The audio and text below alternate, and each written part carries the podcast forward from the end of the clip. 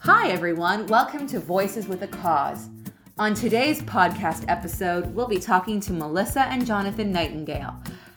This was one of the first episodes that I recorded, and I had the best time. On their website, they say that they don't bite.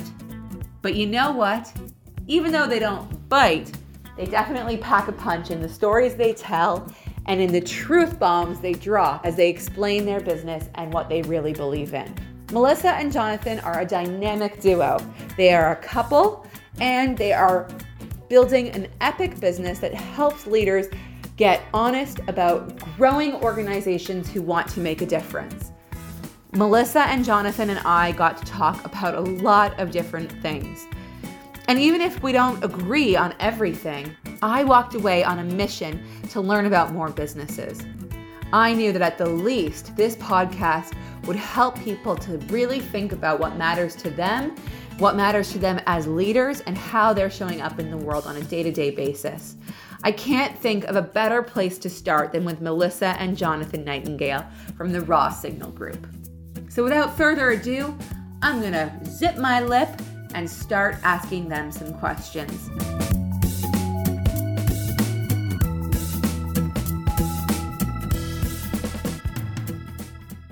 Hi, I'm Melissa Nightingale. Hi, I'm Jonathan Nightingale. And we are the co founders of Raw Signal Group. And in giant letters outside of our office, it says, We build better bosses. And that is the core of the work that we do day in, day out at Raw Signal Group. Yeah, we both worked in tech for about 20 years in a variety of roles, um, but for the last several in senior leader and executive roles. And in 2017, we looked around and we realized a lot of the people doing the job that we were doing, both in tech and elsewhere, were doing it without anybody ever having taught them how to do it well and we had we had had that experience and had made a bunch of mistakes along the way and decided it was time to start helping other people avoid some of those. And in part, it was really strategic. Like we felt like a lot of folks were finding that work wasn't working for them, and they were they were having a really hard time going to work and showing up sort of day in day mm-hmm. out. And we said, look, like if you can fix the bosses, if you can help bosses to have more of the skills that they need to be successful and to show up really well for their teams, you not only fix that that sort of individual's experience of showing up at work, you often fix the experience of the the sort of six to ten to twenty five to 250 people working underneath them. And isn't that neat? Like, isn't that a, a, sort of incredible thing that if you fix the boss, you fix the work experience for the people working under them, but you also often fix entire organizations in terms of how they show up and do that work. And, and sort of at the, the sort of nth level, we're, we're excited about the idea that you can fix a lot of work that way. Yeah, there's this like, there's this contradiction, right? Because on the one hand, so many of our friends and, and, and ourselves for that matter have had the experience of working for a really awful boss right have had the experience of someone who just didn't didn't see them didn't make opportunity for them didn't make time for them um, was was abusive or whatever and and on the other hand when we talk to bosses it's very rare that we find someone who's like awful in that way right and so how can that be how can it be that most people have had these shitty experiences but but most of the bosses when we meet them one-on-one are, are trying and a big part of that gap is just not knowing what they're doing. That unlike almost any other job in a modern business, any other job you, we'd expect you to have some training, we'd expect you to have some background in order to do it. Um, but bosses, we figure like, oh, you were a good engineer, you can lead engineers now. You were a good copywriter, you can you can run a marketing team now. I've never met a boss. I have never met a boss. We've worked with thousands of leaders around the globe. I have never met a boss who says I've got it all figured out. I feel like that it's just it's not possible. I think this work is work that you start. It's not work that you finish. For us, you know, when we're working with leaders, we we t- we tell them up front. We like look in this program you know whatever it is whether it's a, a live in-person ticketed event back when we did those or, or whether it's a, an online thing we always say you're going to hear us use boss and manager and leader. We're going to use them all interchangeably. And that's very frustrating for some people who write management books because they want to they have all kinds of bumper stickers right about like management is doing things right and leadership is doing the right things and okay. I, I, love Drucker, but like I think the the practical application of life in the modern workforce, like the, you, you're not spending a lot of time navel gazing on which which tool set am I deploying right in this moment. No, there's there's edges, right? There are things that are leadership that involve no management. There are things that are management that involve no leadership. But but 85% of it overlaps. And anyway, to be to be really successful and, and to make work better for the people around you, you need to do both anyway. And Zoe, I'd say in a way that that you may appreciate more than most folks we talked to, it was about a reclaiming of, right? For us, the word boss had gotten such a negative connotation that many folks were trying to have management and leadership roles where they never said the word manager right? Where they never said the word leader. And for us, like it's part of this idea of it, it's not only work that you can do, it's work that you can do well. And so the starting concept that a boss is a something to be embarrassed about only only if you're doing it poorly. If you're doing it poorly, like okay, be embarrassed and use that as motivation to go sort of do a better job of it. But I think for a lot of leaders, the idea that that, that management is sort of a, a valid and authentic like uh, career, and it's an opportunity for you to have real impact beyond the individual work that you're doing. We really wanted to to get comfortable and sort of sit in in what it means to be a boss. It's such an interesting, you know, idea that you're pointing out because I've gone through that myself. I called myself the chief executive schmoozer for a very long time in my own leadership journey, and I thought that was approachable and cute and you know brand positive. And then I realized that I was really frustrated with how many people were calling me cute, and that that naming of Zoe is cute and you know she's in her 20s and was a teacher first and then started this agency and she thinks she knows what she's doing. That was self-branded. Mm-hmm. that was because I wasn't ready to own CEO or boss.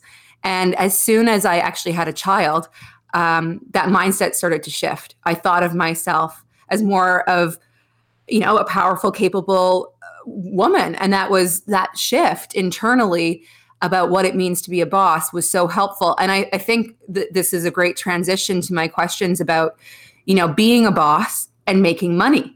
Because making money is another thing that has a stigma around it. It's great to make money. You want to make money. People are celebrated for making money. And yet, if you're greedy and, you know, self obsessed and narcissistic, that's not a very good leadership quality either. So it's it is about intention behind your leadership as well. So I, I would be curious to know what you think about money and leadership and and the way we frame those words.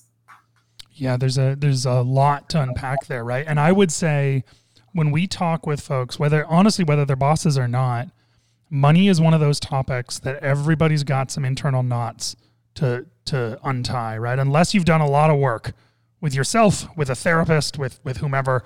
Um, everybody's got stuff that they're hung up on there, and and for us, you know, when we started Raw Signal Group, like we we orient very much towards our mission. We orient very much towards like our job is to make work better, and our leverage point for that is to give bosses the tools they need to stop failing their people.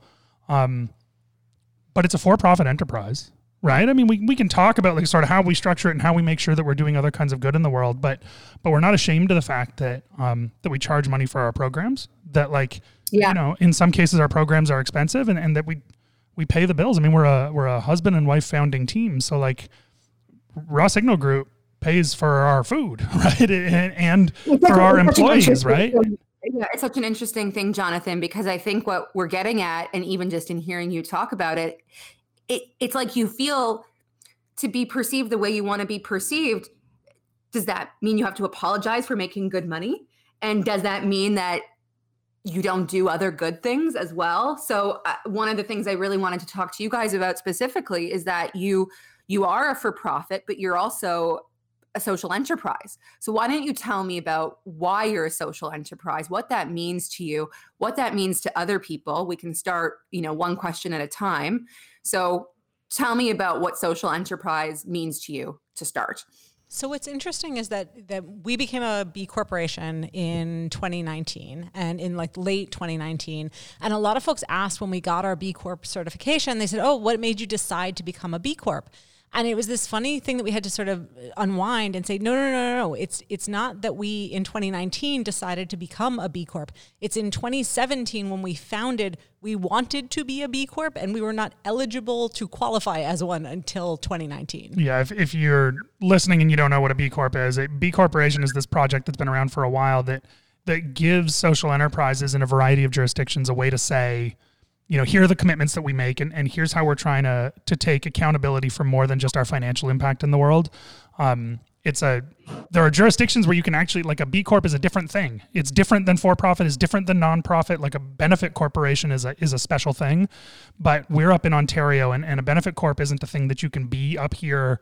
You know when you file your incorporation paperwork, but we can you can still go through this process of certification, and it it's got a ton of stuff in it mostly to keep ourselves accountable, right? Like, how do we treat our employees? How do we take responsibility for the community in which we work? What's our vendor procurement process look like? And, and how do we reckon with the fact that if we're spending a bunch of money on, you know, cleaning or event supplies or catering, that that money is flowing to organizations that, you know, are, are led by women, are led by, you know, racialized minorities? How do we just basically take a broader look at our impacts? Yeah, I think B Corp at its core is about a, an essential commitment to not only sort of the the enterprise that you're in, but also to environmental and social justice. And and for us, like that that was present in our conversations in founding Raw Signal Group and the work that we wanted to do, but but the certification process took longer. Do you feel like people come to you because you're B Corp? Do they make a connection between doing good and being a better boss, or is it just is it unrelated to most people? For most people, it's unrelated. For us, it matters a lot. It is a thing. It is one of the things I think in terms of the the history of Raw Signal Group that we are probably the proudest of. But I think for a lot of the folks that we work with, it, it doesn't necessarily show up in terms of their vendor selection process. You know, it's funny. Melissa and I met in the early days of the Firefox web browser, and a lot of people might not know that Firefox was a was started by a nonprofit.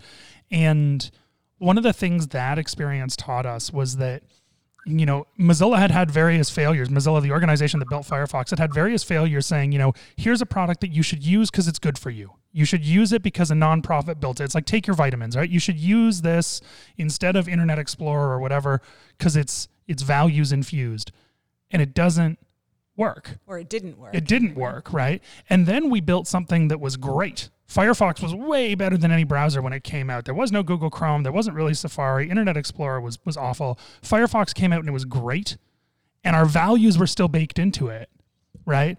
But that if the product isn't great on its own merits, you just you fail to drive your social mission forward. And and that does like it sounds a bit capitalist that like if you're not if you're not making something that people want to buy, your values can be important to you, but they're not going to drive your business that like we can't wash that off, right? They, we we learned that lesson 10, 15 years ago when we started working there, but it still infuses a lot of what we do that we have to be the best in the world at leveling up bosses in a modern context, at talking to them about how to deal with people from vastly different backgrounds, at, at making sure that our own education is tight around inclusion and equity and, and anti-oppression stuff, because like then we're gonna go out and we're gonna stand in front of a room of bosses and say, here's the stuff you need to think about. But if at any point we said, and you should hire us instead of you know somebody else because we're we're uh, a B Corp. There are people who would do that, but but most of our most of our customers aren't indexing off that. They're happy to see it, right? But they're not. It's not the thing that's driving their purchase decision. It's a thing that we do to hold ourselves accountable. Yeah, you should hire us because we're the best in the world at the work that we do. We are also a B Corp. Yeah, that that's so important, and we talk about that all the time uh, at my company Schmooze. In that you know it can't be purpose alone because that's not necessarily marketable. And that's sad really sad but that's why i think so many charities and nonprofits have so many problems.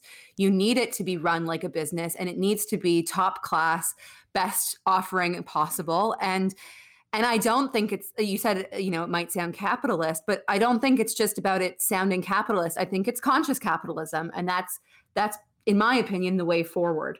Um, if i could I'm going to be bold here. If I could see charities becoming social enterprises or run like them, I think that would be good. What do you think? I think it's okay to have something that's mission and mission alone. I think it, I think you you said it earlier. You said, is it okay to have something that's sort of money and, and make money and be unapologetic about making money? I think it, it is okay to have an organization that exists to make money. I think when you're an organization that exists to make money alone, it may be worth a, a sort of look as as to whether that's the impact that you want to have in the world. It might be. But on the flip side, I think it's okay for nonprofits, for charities, for government organizations to not necessarily be focused on profitability. I think there are things that need to exist in the world that don't necessarily have a core profit model or motive to them, But I think the the blending is where life gets interesting. Like I think the the increasing push toward how do you bring some of those elements together? How do you talk about sort of triple bottom line? How do we start thinking about capitalism, but but sort of bringing that into like you also own you not only own the revenue and the the sort of money that you take home at the end of the year, but you also own the impact in the world. And if the impact in the world is negative, you you as a business own that. If your people are having a bad experience at work, you as a business, you as a brand, that shows up for you. Yeah, I think that's exactly it. Like I think there are certainly things like I I I think I don't want a women's shelter run like a business, right? I think like they should be, you know, they should be mindful about how they spend their money, but I I don't need them to have uh, strong marketing and a, a, characteristic and positive brand identity. Like those things may be helpful for their fundraising and stuff, but fundamentally, I think they're focused on delivery of a of a service that that the world needs. And if all their money goes to that and none of their money goes to marketing, that's okay with me. Um, and if they need to succeed on people feeling that mission so deeply that they give money even for no return, right? In a in a straight charitable context, I think I think that's legitimate. But to build on uh, Melissa's other point, I think I saw somebody tweet the other day. Somebody was it doesn't even matter what they were about, but but somebody had this throwaway line where I said, I mean, let's be honest. At the end of the day, a business's job is to make money. And I just thought, you know, it's so self-evident to that person when they tweet it, and I'm sure there's plenty of people who are going to read it and just agree because it's it's sort of a fact of nature. But but how uncreative, how unimaginative to to see things that way, right? And be like, the purpose of a job is to make money. Like Melissa and I both know if if it was just about like maximizing the money that flows into our household, we shouldn't be doing this, right? We shouldn't be doing this. We should. I mean, maybe like we again, we're a for-profit business. I would love to see it succeed, but we could we could hang up these gloves and go back into tech and take our, our 20 years of startup cred and having worked with you know thousands of leaders now and say to like oracle right or salesforce like you want to hire us as an executive vice president of something or other and like i'm i guarantee that the paycheck would be impressive that's that's just like if, if you need money to, to pay your bills to take care of your family obviously money is going to be very important to you but it it just feels so limited to think of the organizations you can build and the ways that they can impact the world in this like one dimensional lens. So, do leaders who come for training do they have to go through looking at their values and understanding why they are in the role that they're in and why they care about the company they're working at? Is that an important part of your process to help them reconnect with their purpose uh, as a leader? There are three pieces that come through for everybody who's coming through a program with us, right? There, there are really three key areas that we focus on. And the first is can we give you skills? And I know that that sounds relatively straightforward, but it's actually very challenging to give folks skills in a professional context. Like you come from a teaching background.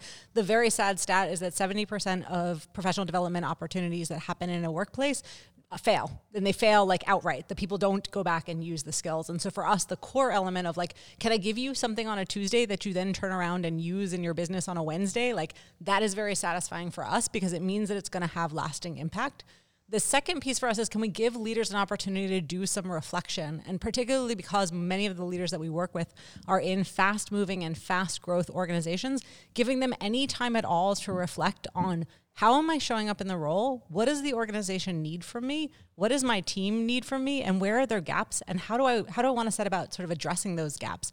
I think for a lot of leaders, you can go an entire career and not have any opportunity to go through those at all. And then the third piece that we focus on with the organizations that we work with is can we help your leaders rely on each other, right? Can we can we build unit cohesion? Can we have your management and leadership team focused as a team? And that's where values show up right? You sort of talk about this idea of like an organization's values are more than just the words on the wall on like on some poster. And I think for a lot of leaders, the idea that if I'm if I'm like messing up in my organization, I'm going to hear about it and I'm going to hear about it, especially when it's a values violation. I think for a lot of leaders, like if I'm managing in an organization, you're managing an organization, we have wildly different interpretations of how that works. But I think one of the, the neat parts about our program is that we want you to leave as a management team, which means that that you're employees are having a more consistent experience. Yeah, and the the mechanism for it is a fun one, right? That we say throughout the program, there's several places where we say, look, like you don't have to run your business with our values. Right? We're we're very upfront about what our values are and about uh, you know how we think about some of this stuff and and certainly that informs the way we discuss certain topics. Um, But what we say is like you don't have to leave with our values. You just you just have to have grappled with yours. You just have to like the the values you have have to be true. Right? We've had companies come in who say, "Well, you know, we really value work-life balance."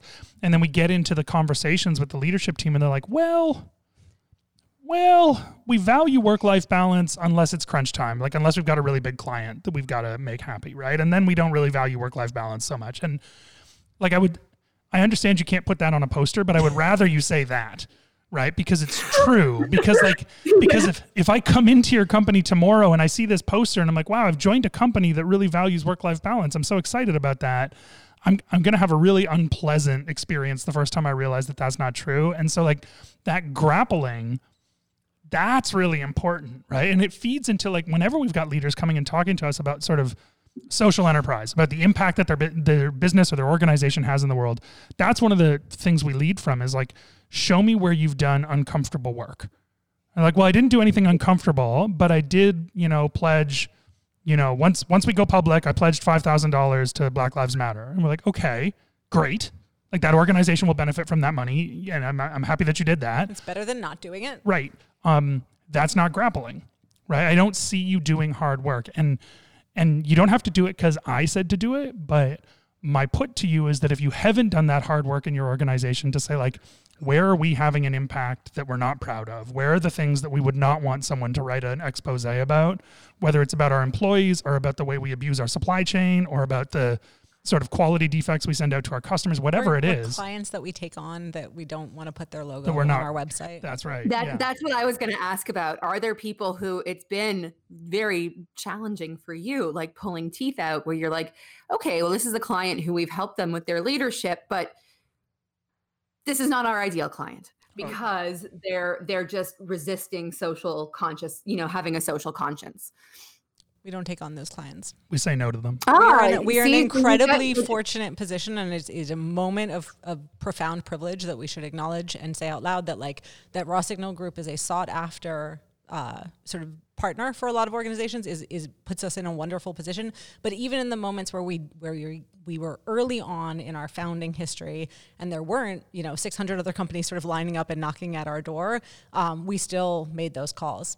Yeah, we, I mean, in the middle of pandemic, right? Like lockdown in March, and, and our entire business was built around gathering people in person, Zoe. Like it was about like having people in the same room together. And so, like, yeah. lockdown happened. We sort of read the writing on the wall pretty early, and we're like, we're not going back into a live event this year, certainly. And, um, and who knows about 2021. And, um, and in like April or May, we had clients coming in who were interested in doing some work online, new programs that we were just developing, and, and we wanted people to beta test. Um, and, you know, they lovely people, but in an industry that we couldn't support or with a set of yeah. decisions they'd made as a company that we just couldn't be proud of. And we're like, look, like if this is the thing that sinks the business, if if if there isn't any more raw signal group because we said no to this work, how do we feel about that? If there is raw signal group, but only because we said yes to this work, how do we feel about that? And, and I mean, one of the nice things about being a small business is that you, you can get all the all the staff into a room together, and even if it's virtual, and say like, do we want to take this work or don't we? And and we just made the call like we we got to be proud of the work we're doing otherwise what's the point and zoe in ways that you probably appreciate it's codified it's something that we put down in sort of our initial organizational values is, is we say for all work that raw signal groups takes on we ask a set of questions and the first question is should that work be done and like full stop should that work be done second question is should that work be done by us and then the third question is will we be proud of that work and will it have lasting impact in the world yep if those things fail then it's not a client we should take one of the struggles I've had as a marketing agency through this time has been people saying, I have to show up looking like I care. Mm-hmm. And if I don't, you know, what's that going to say about my company? And I'm like, well, you're saying something about your company right now. yep. yeah. Um, and it's it's really it's really hard. I have, you know, a lot of responsibilities to my team in terms of saying I I have 12 staff. There I'm responsible for their salaries and yeah. I am beholden to my values and I value that I care and embody my values. But do I want to lay people off? Yeah. And when it comes to, you know, because I don't want that work. Uh, so when it comes to leadership and social good, I I personally feel such a push and pull because sometimes doing good isn't good for my bottom line. So it's it's such an interesting thing, such an interesting relationship as a leader, how you how you lead your team in terms of saying this is what we believe in and this is what we stand for while you're trying to figure that out yourself. especially yeah. during a pandemic. I will say one of the things that helps is that we talk every single one of those through with the entire team as a case. Like we talk we talk it through, right? Because it should be scrutable. If it's a thing where we're making the call not to take on that work, we should be able to talk through why and and the edges of it because sometimes sometimes it's it's not it's not binary, right? It's not that the company comes in and they're like we're I don't know, we're like we're, we're selling weapons for overseas conflict with children. Like it's just okay. That that one's a clear like that's a no. Um, but I think for a lot of the ones that are sort of a little bit more murky than that, it is a very healthy exercise for leaders to get in the habit of talking it through with their teams because so much of that work is happening in isolation. Like so many leaders I know are staying up all night trying to figure it out, and they show up and the decision's already done, and they don't let their team into any of the decision making process. Yeah, and and often you know, one of the things that attracts those people to you is is that they see values forward leadership, right? Like even just the way you were asking the question, I, I didn't want to interrupt, but I did want to say like that's what grappling sounds like, yes. right? Like, and it's not, it's not, um, it's not like it's easy for us. We went through this actually earlier this week. We had somebody that we talked to that was, um, that was great, loved him, and then dug in a little more. And we're like, ah, shit, and it's right on the line. Like it's, but um, and, and, so we had to talk that one through. Like it's not easy. And I, I don't want to hold us up as like having gotten every call right. And or or being so like ideologically driven that we'll only work. We, we had this when we first started Raw Signal Group, we had this this rule that like we can't expect every client we work with to be perfect. If they were perfect and they had it all figured out, they wouldn't need us. Right.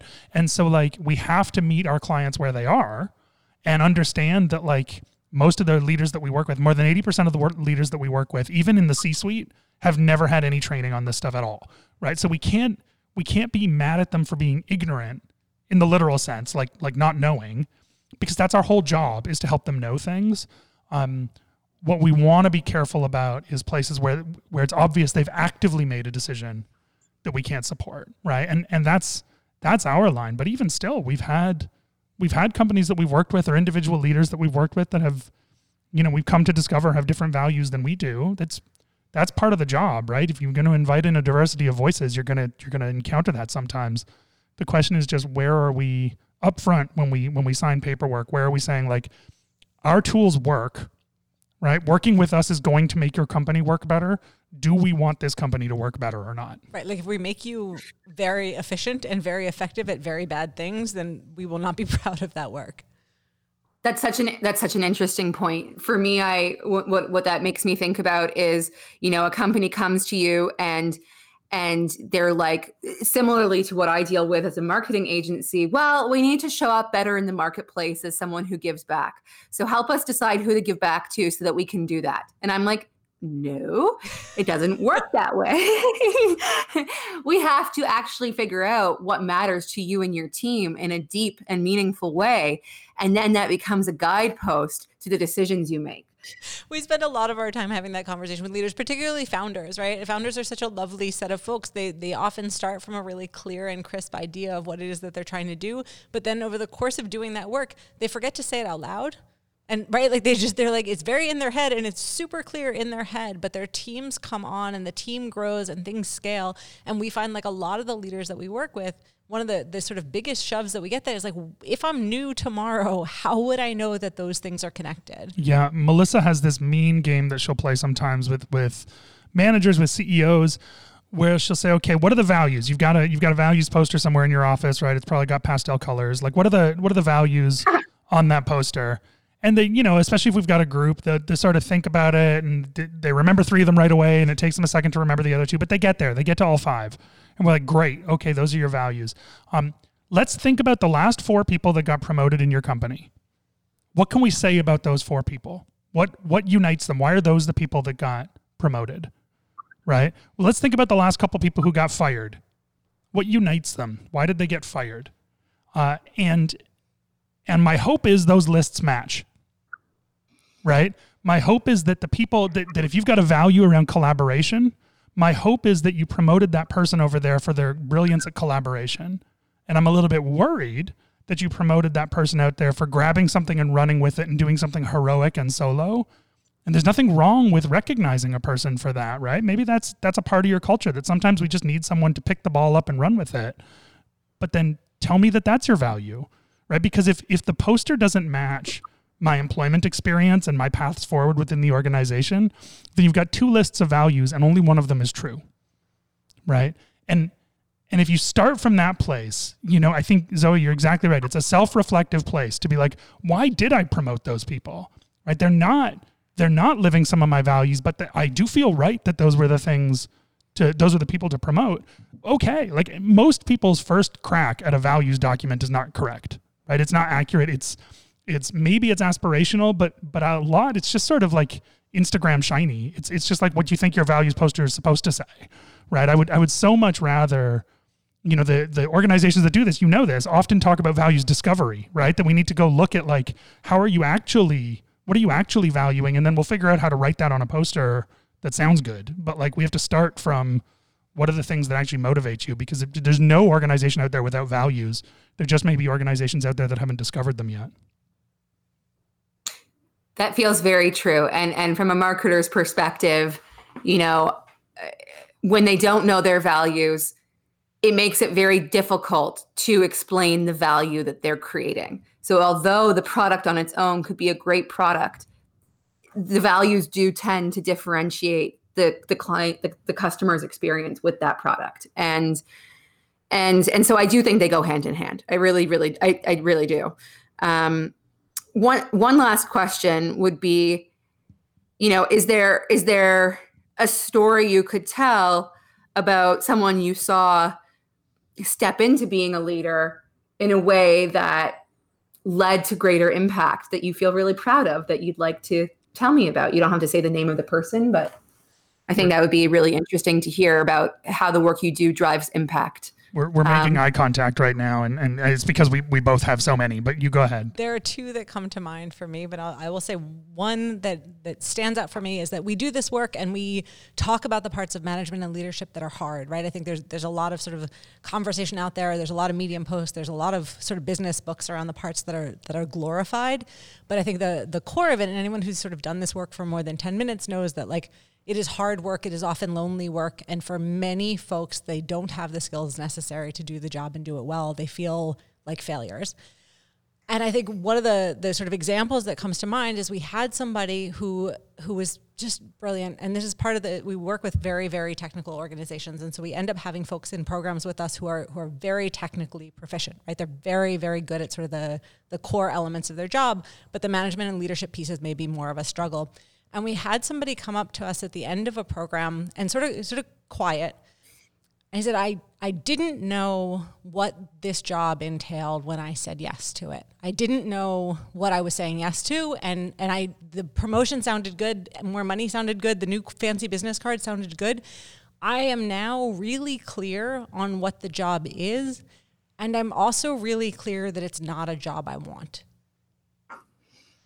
And for the two of us, that is an unmitigated win. And I think when you talk to our clients, it's it's one of the things that we warn people about in advance is that sometimes you will put people through the education of what it means to manage and lead in a fast-growing organization and have them come out of the other side of that realizing that they had said yes to a thing that they should have said no to. And so it's a little bit of a funny one in terms of a win, but I feel like anytime you've got a leader in an organization who's sitting in that spot, who's responsible for the careers of an entire team under them, um, and they, they would rather be anywhere but there. Um, one of the, the nice kindnesses is that it, through the course of a program like ours, you can get to the other end of it and realize, like, I, I said yes and I should have said no. It's funny when you asked the question, my mind immediately went to this um, this saved search that I have on LinkedIn of uh, people who have changed jobs in the last couple months, and I love that search. I love it because we connect as much as possible. We connect with our with our alum on LinkedIn after they finish a program. And it means that every time I check that, it's full of people that we've worked with who are now a director, who are now a VP, who are now like founding their own thing or founding their third thing. And like like it's just it's so cool to see that. And it's it's such a sort of mercenary thing to be like, oh, your di- your title changed, but like what it means for that person in terms of like increased scope and increased confidence and trying new things and stretching. Like, I love that. But but when you asked, the first person I thought of was someone that we worked with pretty early on who. Um, you, before we started Raw Signal Group, we, we had a, a blog that was very popular with leadership topics, and we turned that into a book. And this person came in uh, and said, You know, I have to thank you because I, I read the book and it turned me around on something. There's a chapter in the book where we talk about meritocracy, about this idea of like promoting the people who are best at the job, and um, and we talk in the book about how that's garbage, about how like it would be wonderful if that existed, but it doesn't exist, and that when you when you use that word, you're erasing the fact that some people have a much harder time proving their merit because of their gender, because of their presentation, because of their race, because of their disability. That merit is something that uh, that elevates some people much faster than others, and it's not helpful to pretend that that's not happening. And this person who was talking to me about it was a woman in technology in a technology role. Like that's a that's a person for whom the meritocracy often fails. But when she when she came up to us, she said, you know, I was a big believer in it. And I read that chapter and it stuck with me. And I, I wanted to fight with it at the time, but I kept seeing more and more examples of it. And now I'm a boss and I feel like my job is to do better than that, is to not pretend that merit is going to do it on its own and to try and actively interrupt the systems that are getting in the way of everybody on my team who's not a, a straight, white, able bodied, English speaking, non immigrant man.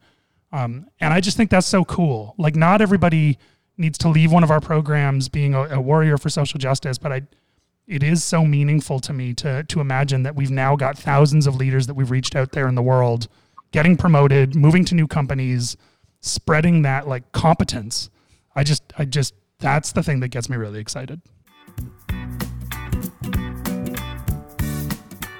I could have honestly spoken to Melissa and Jonathan for a long time. When we stopped the recording, we continued to talk about some of my challenges in leadership, and they were the most generous in giving me advice and pointers about how to look at myself with a discerning eye as a leader.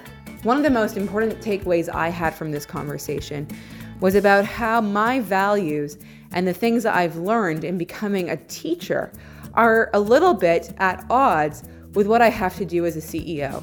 Being kind and being open to people's needs on your team doesn't mean that you need to be taken advantage of.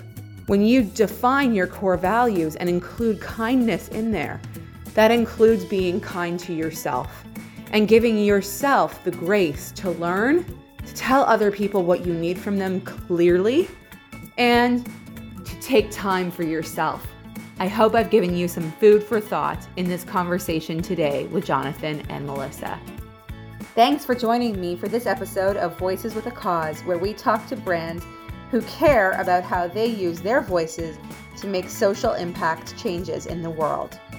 Make sure you subscribe to this channel for updates. And if you liked today's episode, be sure to share it with a friend or comment. I'm always happy to hear from you. I'm Zoe Scher, and this is Voices with a Cause. See you soon.